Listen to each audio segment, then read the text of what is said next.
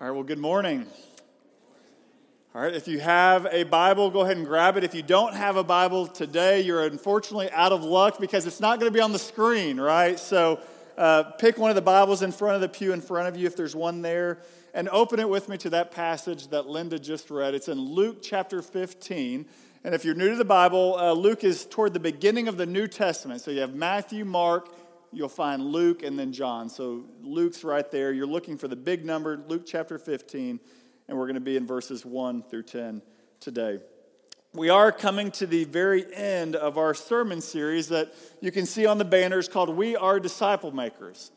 And the, through the course of this sermon series, we have been trying to answer every question that you could ever have about Jesus' command that he gives to his disciples in Matthew chapter 28 where he says, Go therefore and make disciples among the nations. We want to understand what that means and what it means for us today. Since this will be my last sermon on the topic, I want to do a, a quick recap of where we've been so that you have the big picture this morning as we, as we go into the conclusion of this series.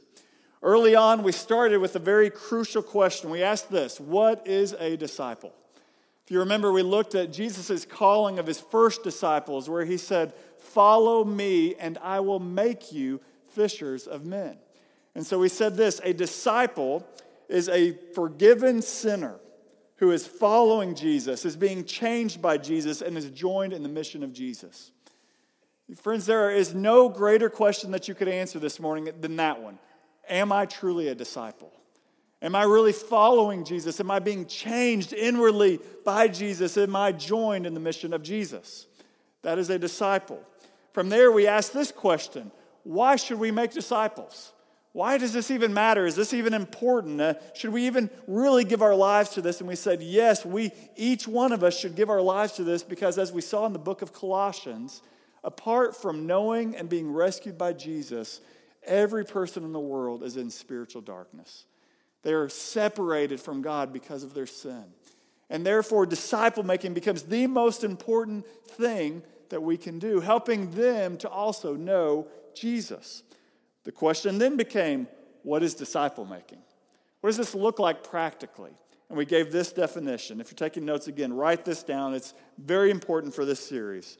Disciple making is the process of helping a person move one step closer to Jesus. Discipleship is the process of helping a person move one step closer to Jesus. For those that don't know Jesus, it's helping them to know who he is, what he's done for them, so that they can be rescued by him. For those that do know Jesus, it's helping them to grow in intimacy and commitment and surrender to Jesus. One step at a time. It's not A to Z, it's A to B, then B to C, then C to D. One step at a time. We do this, we said, through the three P's. Uh, we said prayerful dependence on the Spirit right? Proclamation of the word, perseverance. This is the practical way that we make disciples. We, we pray for people. We pray that God would work in us and through us. We, we ask that, that He would change people's lives. And then we proclaim the word. We persevere. We never give up. Church, this work of disciple making is the calling of every Christian. Every disciple is a disciple maker. There's not one of us that is exempt from Jesus' command to go and make disciples of all the nations. And so this happens everywhere. It starts in our homes, we talked about. It goes into our neighborhood, it goes into our schools and our workplaces, and even to the ends of the earth. It happens everywhere. Finally, last week we looked at this reality that, that this is not something that we go out on our own as a lone ranger and just do it by ourselves. No, disciple making is a team activity which means this you need other Christians around you.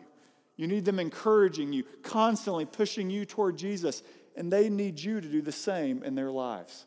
And so last week I left you with this challenge to think of at least three other believers that you would commit to spending a lot of time with in order to help them and them help you continue to move closer to Jesus. It's a team sport.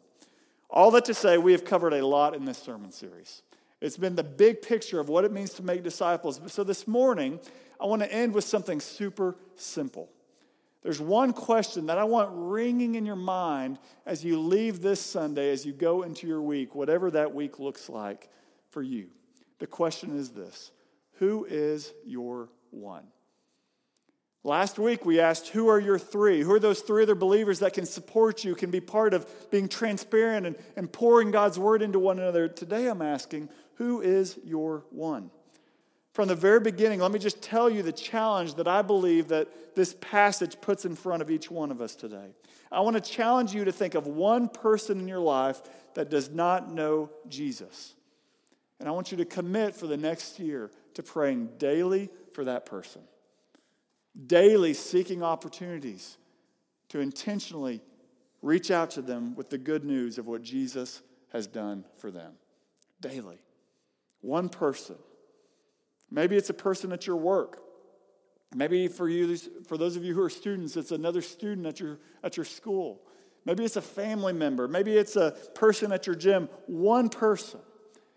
The rationale behind this challenge is the biblical truth that we're going to see in this text that every single person that walks on this planet, everyone is both made in the image of God and made to have a relationship with Him. They're made to be worshipers of Him. They're made to, to have that connection with the living God who created them. But the flip side of that is that every single one of us has wandered from God, right? Isaiah chapter 53, verse 6 says it this way All we like sheep have gone astray. We have turned everyone to his own way. We've rebelled against God. We've said, God, we know that, that you may be our creator, but we don't want to be accountable to you. We want to do our own thing. We want to live as if, we, as if there is no God. I want to be the God of my life. I want to be the king upon the throne of my own heart. Each one of us has done that. You would think that God would say, well, then good riddance. Creation, if you want to be separate from me, then I'll give you the destruction that you're asking for. But here's the beauty of the text that we're in today. Instead, we, we find that every single lost, wandering, rebellious person has value in the eyes of God. In fact, they are so valuable to him that he pursues them. And so that's what we're going to find in these two parables. Now, the context of these two parables that Jesus is going to give to us is, is pretty important. By Luke chapter 15, Jesus had lots and lots of crowds that were, were following him and listening to Jesus' teaching. Oftentimes in these crowds, there would be different groups that, that normally didn't associate with one another, and yet there they were at the feet of Jesus listening to him teach. At this particular time, we know that there were at least three groups around Jesus. Number one, his disciples. These are men and women who were following Jesus. Were they flawed? Yes. But they said, Jesus, we, give you our lives. We want to follow you. We want your teaching. We want your life. And so they followed him. Another group we find in verse 1, if you'll look at it with me. Chapter 15, verse 1, it says, Now the tax collectors and sinners were all drawing near to him. You have this group, tax collectors and sinners. I think it's really impossible for us to feel what the original audience would have felt when this group was known as the tax collectors came up.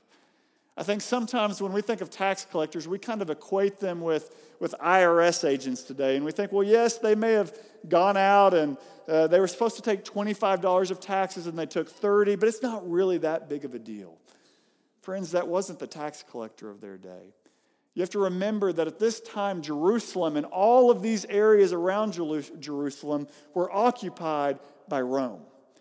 Now, sometimes I think we get the gladiator in our head we think, well, Rome is pretty cool. These people are pretty awesome. And yet, if you were occupied by Rome, let me just say this that's not how you saw Rome. The way that the Romans occupied these territories was through brutality, through force, and through massive killings. They pushed down any oppression that would come their way.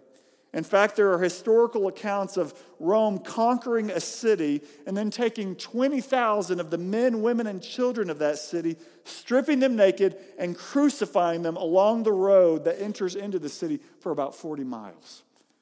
Everybody that was coming into that city or going out of that city, that's a reminder don't mess with Rome. In order to keep all of these territories under their control, they had to amass a massive army, right? How do you pay for a massive army? Taxes. What do you need to get taxes? Tax collectors. And so, what the Roman government would do is they'd go to places like Jerusalem or Judea or all these areas, and they'd, they'd go and they'd find some of the Jews in that area and they would bribe them.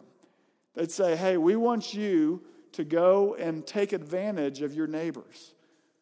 And so they would go and they'd extort ex- excessive money from their neighbors to pay for the army that was oppressing their neighbors, to pay for the army that had killed many of their family members. That's the tax collector. And so when you hear this mentioned in the mind of the original audience, they thought the tax collectors were the scum of the earth. These betrayed, betrayed their own people. This other category, known as sinners, is, is not kind of a general term like you and I use it. Yes, you're a sinner, I'm a sinner, we're all sinners. But in that day, when it talked about the sinners, it was talking about a specific group that was known to have jobs and lifestyles that were blatantly against God. And so, with this group, tax collectors and sinners, these were individuals that were considered by many to be outside the realm of God's forgiveness. They were too far from God. They were too wicked. What they had done was too bad. And so they weren't invited to be part of the synagogue. They weren't invited to hear the scriptures read. They weren't invited to make sacrifices. They were too far gone in the perspective of that culture. And yet, what does it say about these sinners and tax collectors? That they were drawing near to Jesus. There was something about Jesus that they didn't feel condemned, but instead they were being drawn to him. We're going to come back to that in just a moment. But finally, there's a third group, and that's the group that's in verse 2. They're known as the Pharisees and the scribes. Now, oftentimes, I think it's easy for the Pharisees to kind of get a bad rap, right? Uh, when we talk about the Pharisees, we kind of see them as this horrible group, but, but you have to understand in that culture, if you had a spectrum of really, really good people and really, really bad people, tax collectors and sinners all the way over here. You want to know where the Pharisees were? All the way over here. These were the examples. These were the moral examples. And like in any day, there were many different religious groups. In every culture, there are religious tribes, right? That was no different in the New Testament. In the New Testament times, you had kind of four key tribes in, in this season. Number one, you had those who, who used their religious means to gain political um, growth, right? To gain political power. We still have that in our day, right? These people were known as the, the zealots. They were religious and political fanatics, and they were a well known, established religious group in that day. On the opposite side, you had another group that, that when it came to culture, they said, no, no, no, culture's too bad. We're going to create our own community. We're going to be like a monastic style community that, that doesn't get near that wicked, evil world. That group was known as the Essenes, okay? That's a religious group. Third group you had was the Sadducees. The Sadducees were, were kind of the, the political, intellectual elites of the religious community. Many of them had become theologically liberal, theologically off, in order to fit in with the Roman culture. You see this in our day, right? Many Christians who, who, when it comes to the truth of God's word, they say that's not really important if it doesn't match up with culture. That was the Sadducees. And then finally, you had the Pharisees. The Pharisees were the popular party of the middle class. Different from these other groups, they believed in the truth of the Bible. They taught the Bible. They sought to live the Bible. They weren't separatists like the Essenes. They weren't fanatics like the, like the Zealots. They weren't liberal like the Sadducees. This was the moral majority of their day. These were the good examples. These were our churchgoers of our day. And yet, this moment reveals that these churchgoers, these religious, moral people, had a heart problem that was in direct opposition to God. And you see this heart problem revealed in verse 2. Look at it with me. It says in verse 2 they say, This man receives sinners and eats with them. They're talking about Jesus. Now, of course, you could read that statement as if they were saying, Man, this Jesus, he welcomes sinners and tax collectors. They're near him. This is amazing. But of course, that's not what's happening here, is it? It says that they were grumbling, they were complaining. They didn't understand how could Jesus, a holy man, a holy teacher, associate with tax collectors and sinners? They're too far from God. Why would he spend almost the, the, the majority of his time eating with these people? They're sinners. They're going to they're to make him turn into a sinner. Why, why would he do this? It's in the ta- context of this question that Jesus tells these two unbelievable parables that reveal to us this morning God's heart for a sinner who has wandered far from him. The first principle that we're going to see this morning, if you're taking notes, is this God values the one. God values the one. Jesus provides two common day pictures of, of life to make his point clear one involving a shepherd, and one involving a woman in her home. Verse 4 says, What man of you, having a hundred sheep, if he has lost one of them, does not leave the 99 in the open country and go after the one that is lost until he finds it? So that's the shepherd. Then you go to verse 8. What woman, having 10 silver coins, if she loses one coin, does not light a lamp and sweep the house and seek diligently until she finds it? Now, in both of these cases, there is one thing missing, right? One shepherd out of a hundred sheep, or one sheep out of a hundred uh, sheep, one coin out of 10. It's easy to think if that shepherd had 100 sheep, what's the big deal? Why would you leave the 99 to go after the one? If that woman had 10 coins, losing one coin in the house, what, what's the big deal? It comes down to value. What do they value? A few years ago, I made a, a very tragic mistake as a dad, and that was this. I made the mistake of thinking that I could, on my own, take three kids to Dolores Park on a hot Saturday without my wife. Now, what made that decision a bad decision was not only the marijuana that was floating in the air, it wasn't just the, the lack of clothing of people on Dolores Park on a hot Saturday, it was the unbelievable amount of other children at the Dolores Park playground. One moment I'm sitting there and I'm watching one of my kids go down the slide. If you've been to Dolores Park, there's this high slide that zigzags all the way down. I'm watching that happen and I look down. I couldn't have been more than five seconds I'm watching this. I look down and I realize my youngest child is no longer next to me. I start looking around, I start going around and looking, and I don't see her. In this moment, I realize I have lost my youngest child. Now, I guess you could say this. You have to remember, we have three kids, okay? Three kids. This is my youngest. I guess you could say, and many in San Francisco already say, three is too many. I could have in that moment said, you know, two would be a lot easier less mouths to feed, more money for Rachel and I to do other things. Two is still good, and then go home. Did I do that? No, of course not. I began to look, I began to search, I began began to look in the slides and the swings and all the crevices of that playground until I see my kid who didn't even know she was lost. She's just wandering around, right? I pick her up and I'm excited about it. Why would I go search for the one? Because each and every one of my kids was valuable. Each and every one of them matters to me. And that is the point here. Every sinner, no matter how far from God they may think they are, every sinner, no matter how far from God you may think they are, is valuable to God. He created them in His image to be made in relationship and connection with Him. No matter how far they go, no matter what they've done, they are valuable. Notice this truth is a correction to both the Pharisees and the tax collectors' view of God. The Pharisees were wrong in thinking that their own good works and religious activity made them more valuable than the person who is blatantly opposing God. That's what they assumed. We're righteous. We're doing all the right things. Surely God cares more about us than that sinner, that tax collector. God says, No. I leave the 99 to go after the one. It also corrects the tax collectors. They were wrong in thinking that they were too far removed from God that they could ever be forgiven, that they could ever draw close to Him again. God values the one. He values the one in your workplace who constantly makes fun of Christianity.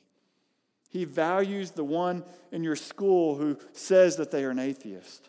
He values the one on the street whose life has been totally captive to addiction. He values the, the teenage boy that is impacted by a special need. He values the successful neighbor next door who seems to have it all together. He values that child in your family who is asking questions of faith. God values every person who is lost. And the greatest evidence of that is the next principle. And you see this in the text. Not only does God value the one, God comes after the one. He comes after them, He pursues them. It's amazing. You look at verse 4 and verse 8, and in both of these stories, finding the one becomes the ultimate priority of their life. Nothing else matters, right? They drop the 99 to go after the one. They forget about the other nine coins, searching for the one. The shepherd immediately leaves them to go and seek the one who is lost. Jesus is saying, Do you realize that this is what God has done for you? This is what God has done. Uh, from the moment humanity wandered into sin, Adam and Eve in the Garden of Eden, from the moment humanity entered into sin and this world became broken, God put into action a plan to redeem and rescue humanity from their sin. This plan, of course, culminated in the life of Jesus, God incarnate, God in the flesh, who came and died for us and was resurrected so that we could be reconnected to God. This is an amazing plan.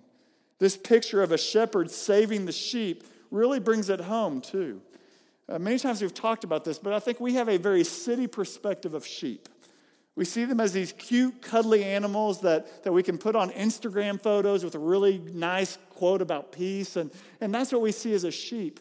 That wasn't the case, and that's not the picture Jesus is painting. I want you to listen to the words of a pastor who, before he became a pastor, actually was a, a full time shepherd. He said this word. He said, I want you to hear it. He says, A sheep is a stupid animal. Let's just get to it. It you thought it was really cute when God was kind of comparing us to sheep. No. A sheep is a stupid animal. It loses its directions continually, a way a cat or a dog never does. Even when you find a lost sheep, the lost sheep rushes to and fro and will not follow you home. So when you find it, you must seize it, throw it to the ground, tie its forelegs and hind legs together, put it over your shoulders, and carry it home. That is the only way to save a lost sheep.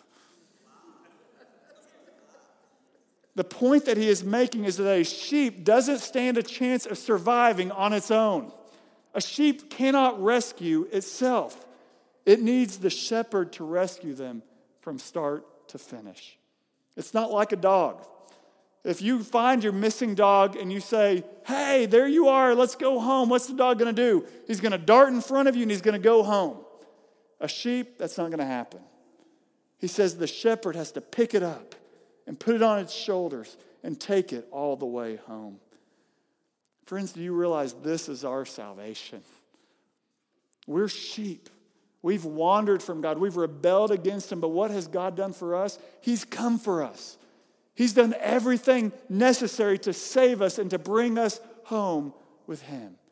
He died on the cross for our sins, taking the punishment that we deserved. We deserve that punishment, but He took it on our behalf. He was risen from the dead, defeating our greatest enemies of death and sin, so that we could have life, so that we could be taken home to Himself. 2 Timothy chapter 2 says that he desires all people to be saved and to come to the knowledge of the truth. Regardless of how far somebody has gone, what does it say? God pursues them. He sacrifices his own life to pursue the sheep who are lost. My question to you this morning is this What about you? As we've said many times in this sermon series, you cannot save anyone. You can't rescue them from their sin. You can't take them out of darkness and bring them into the kingdom of Jesus. But what does the Bible say you can do? You can pray fervently for them. You can proclaim the good news of the gospel so that they can know who Jesus is and you can persevere. Friend, I'm going to ask you a question this morning. And I'm not asking, I promise, my purpose in asking this question is not to give you a guilt trip. It's not to make you feel bad. I want you to do an honest assessment of your life. Can you name one person that has come to Christ through your own personal invitation or witness? Can you name one person? One. If your answer is yes, praise God. Who's the next one?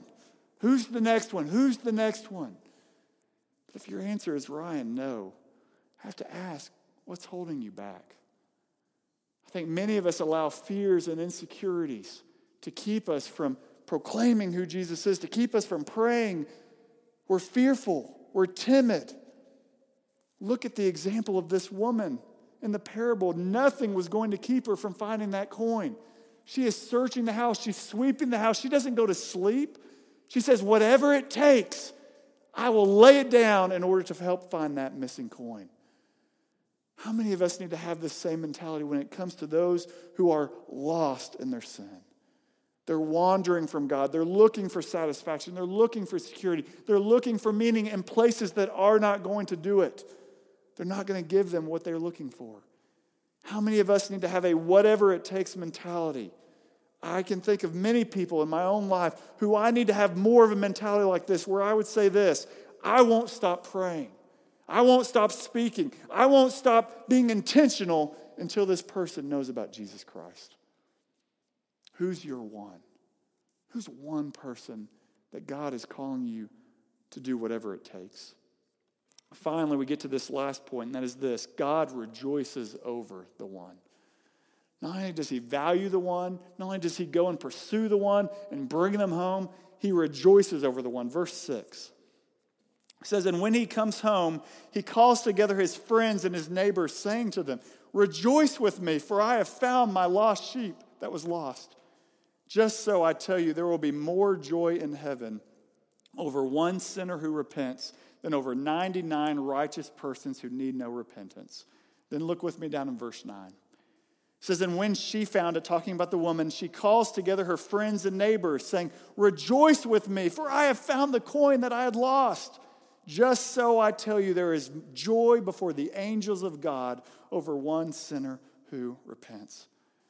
As I was reading this, I was kind of taken back. You, you realize what Jesus is saying here? It's pretty amazing that Jesus could very casually say, uh, Listen, I come from heaven. I know how it works up there. Isn't that amazing? Uh, there's many people that speculate what is heaven going to be like? Is it going to be like this or is it going to be like that? Friends, here's one thing I know I trust what Jesus says about heaven. And what Jesus says about heaven, at the very least, is this heaven is a community that celebrates sinners saved by grace. Heaven is a community that celebrates continually sinners that are saved by grace. It does not celebrate a bunch of righteous, good people who do not repent. It celebrates sinners saved by grace, which means this the moment you stop trying to earn your salvation, the moment you became broken over your sin and you said, I'm going to repent, which means I'm going to turn. I'm going to turn from my sin and I'm going to give my life to Jesus. I'm going to trust in what he has accomplished on the cross for me. The moment that happened, a party broke out in heaven. A massive celebration. He says the angels surrounding the throne of God partied. Now, I don't know what that's like. The closest thing that I can think of uh, came, uh, what, about nine years ago when I was at a World Series game when the Giants were trying to win their first World Series. I was surrounded by people that I did not know, strangers, and yet when that final out was done, I will tell you this it was like we had won the World Series all together, right? I'm hugging people, my hands are in the air, we're giving high fives, joy unending in that, in that stadium as they won one of the games in the World Series. Jesus says, I want you to take the greatest joy that you know, the greatest party that you've ever been to, the most happy you've ever been. Multiply that by about a million. That's the party in heaven over one sinner who repents. There's an unbelievable joy, unending joy. I love when people, uh, one of my favorite things in this church, I'll just tell you this Almost all the baptisms that we've done the last year, almost all the baptisms we have coming up over the next few weeks are because one person prayed for and spoke the gospel to another person. It didn't happen because of my sermons. It didn't happen because of somebody getting a leaflet on the side of the street. It was one person praying for and diligently speaking, diligently leading that person to faith. And I'll say this you would think that the most joyful person on a day of baptism would be the person in the waters. It's not. I get the privilege of looking out, and I will tell you there is no greater joy than the person who got to be part of that process of leading that person to Jesus Christ. Unbelievable joy. Twice in this passage, he mentions friends and neighbors that are invited over to share in the joy of the one who, the shepherd who finds the sheep, the woman who finds the coin. Do you realize that's us? Jesus has invited you. Some of you say, Ryan, I don't have joy. I don't struggle with joy, this Christian concept of joy. Friend, are you part of the work that Jesus is doing? Because what he says here is they are invited to celebrate. They are invited into the joy of the shepherd that has found the lost sheep. This invitation for us to make disciples of the nations is an invitation to joy. It's an unbelievable invitation to unending joy as we see people come to know Jesus Christ. It's unbelievable. The point of these two parables is unmistakably clear. As disciples of Jesus who have been rescued from the darkness and transferred into the kingdom of God's beloved Son, we are to be a community that values, searches for, and rejoices over a sinner who repents. That's who we are, church. We're a community that rejoices and values and searches for sinners who, just like us, were far from God and need to be brought home. We are called to be fishers and not Pharisees. Pharisees are caught up with their own religious games. They're caught up in their own personal agendas. They're caught up in their own pride. Fishers, they go fish. Many years ago, Darrell Robinson wrote a book called People Sharing Jesus. In this book, he shared a story that, that very much woke me up. And I want to close my sermon today just by reading this story to you. It goes like this Now it came to pass that a group existed who called themselves fishermen. There were many fish in the waters all around, and in fact, the whole area was surrounded by streams and lake with fish who were hungry. Week after week, month after month, and year after year, those who called themselves fishermen talked about their call to fish, the abundance of fish in the streams, and how they might go about the task of fishing. Year after year, they carefully defined what fishing means and declared that fishing is always to be the primary task of a fisherman. Continually, they searched for new and better methods of fishing. They thought of witty slogans and displayed them on big, beautiful banners like the ones we have in this room. They built large auditoriums called fishing headquarters, and there they encouraged every fisherman to fish. But the one thing that they did not do, they did not fish. After some time of meeting regularly, they organized a board to send out fishermen to other places around the world where there were many other hungry fish. They hired staff and appointed committees and held meetings to decide what new streams should be considered for the future of fishing.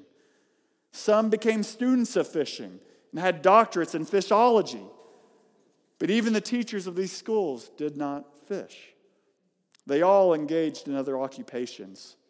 Some felt their job was to relate to the fish in a good way so that the fish would know the difference between a good and a bad fisherman. Others felt that simply letting the fish know that they were nice, land loving neighbors and showing them love, love and kindness was surely enough. Now, it's true that many of these fishermen sacrificed. They put up with all kinds of difficulties, and some lived near the water and bore the smell of dead fish every single day.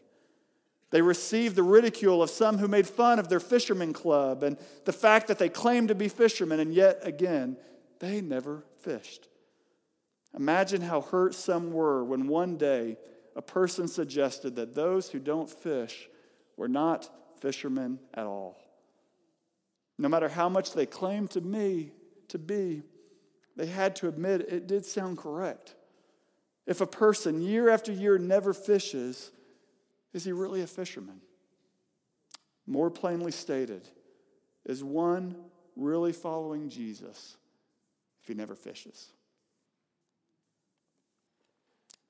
Church family, it is time for us to stop talking about fishing. This whole series has been about fishing. It's time to start casting our net.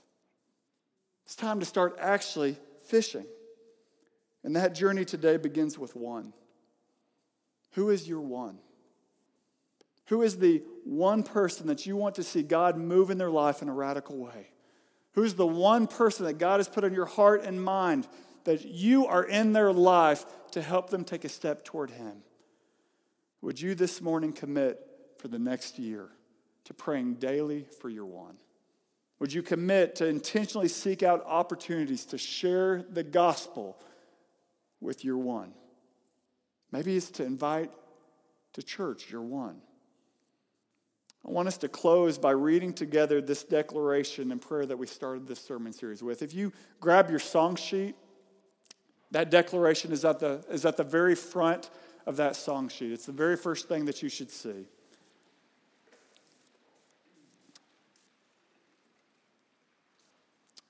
If you don't have it, it's okay. But for those of you that do have it, I want us to read this declaration together. It's the declaration of this sermon series. So if you would, let's read it. I was made for more than watching. I have a difference making, life giving, spirit empowered legacy to leave as I proactively help people take one step closer to Jesus. Heavenly Father, I ask you to work deeply in me and clearly through me as I pray, proclaim, and persevere in your love. I am a disciple maker. We're going to close in a, a, time of prayer. And so, if you would, would you close your eyes, bow your heads? The reason we do that is to limit distractions in this moment. We want you to have a time this morning where you hear the voice of God in your life. We're surrounded by noise all day, every day. This is a moment for you to hear from God. Perhaps today you are here and you are the one that God is pursuing today. You're the one who is in your sin. You've never been rescued, you've never been forgiven. You've never been brought home by Jesus, reconnected in your relationship with Him. You need to know today that God has never stopped loving you. He's never stopped pursuing you. He has died for you. And today He offers you life, eternal life, now and forever, relationship with Him. Today, would you consider repenting of your sin, turning from your sin, and putting your trust in Jesus, giving Jesus your life, submitting to every area to Him? If you do so, I'm just telling you today, it's promised here. There is a party that will break out in heaven over you coming to know Him. So today, if that's you, I would just simply ask this that you would just ask, do a simple prayer Jesus, I need you to rescue me.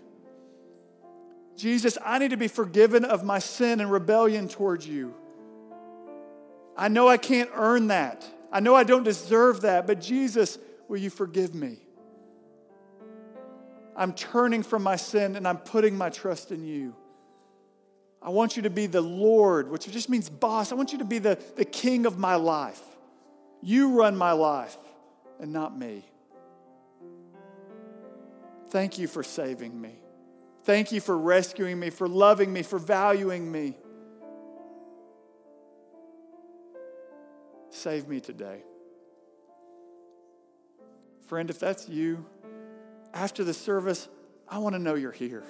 Would you come and find me? Say, Ryan, I came to know Christ today. I want to be in relationship with Him. If not me, tell your neighbor in, who's here in this building. Tell one of our other staff members, but make sure you don't leave this place. You can write it on a, one of those communication cards, whatever you want to do. But we want to know that you're here and that you came to know Christ this morning. If you already know Jesus this morning, this is a time for you to be honest with God. What are the fears and insecurities that are keeping you from fishing, from being a disciple maker? Who is your one that you need to start praying for today? Maybe just take a moment, take out that, that thing in your bulletin, that, that slip of paper, and just write a prayer for your one today. Who's the one person that God's put on your mind? Let's take some time and pray. I'll close this in just a moment.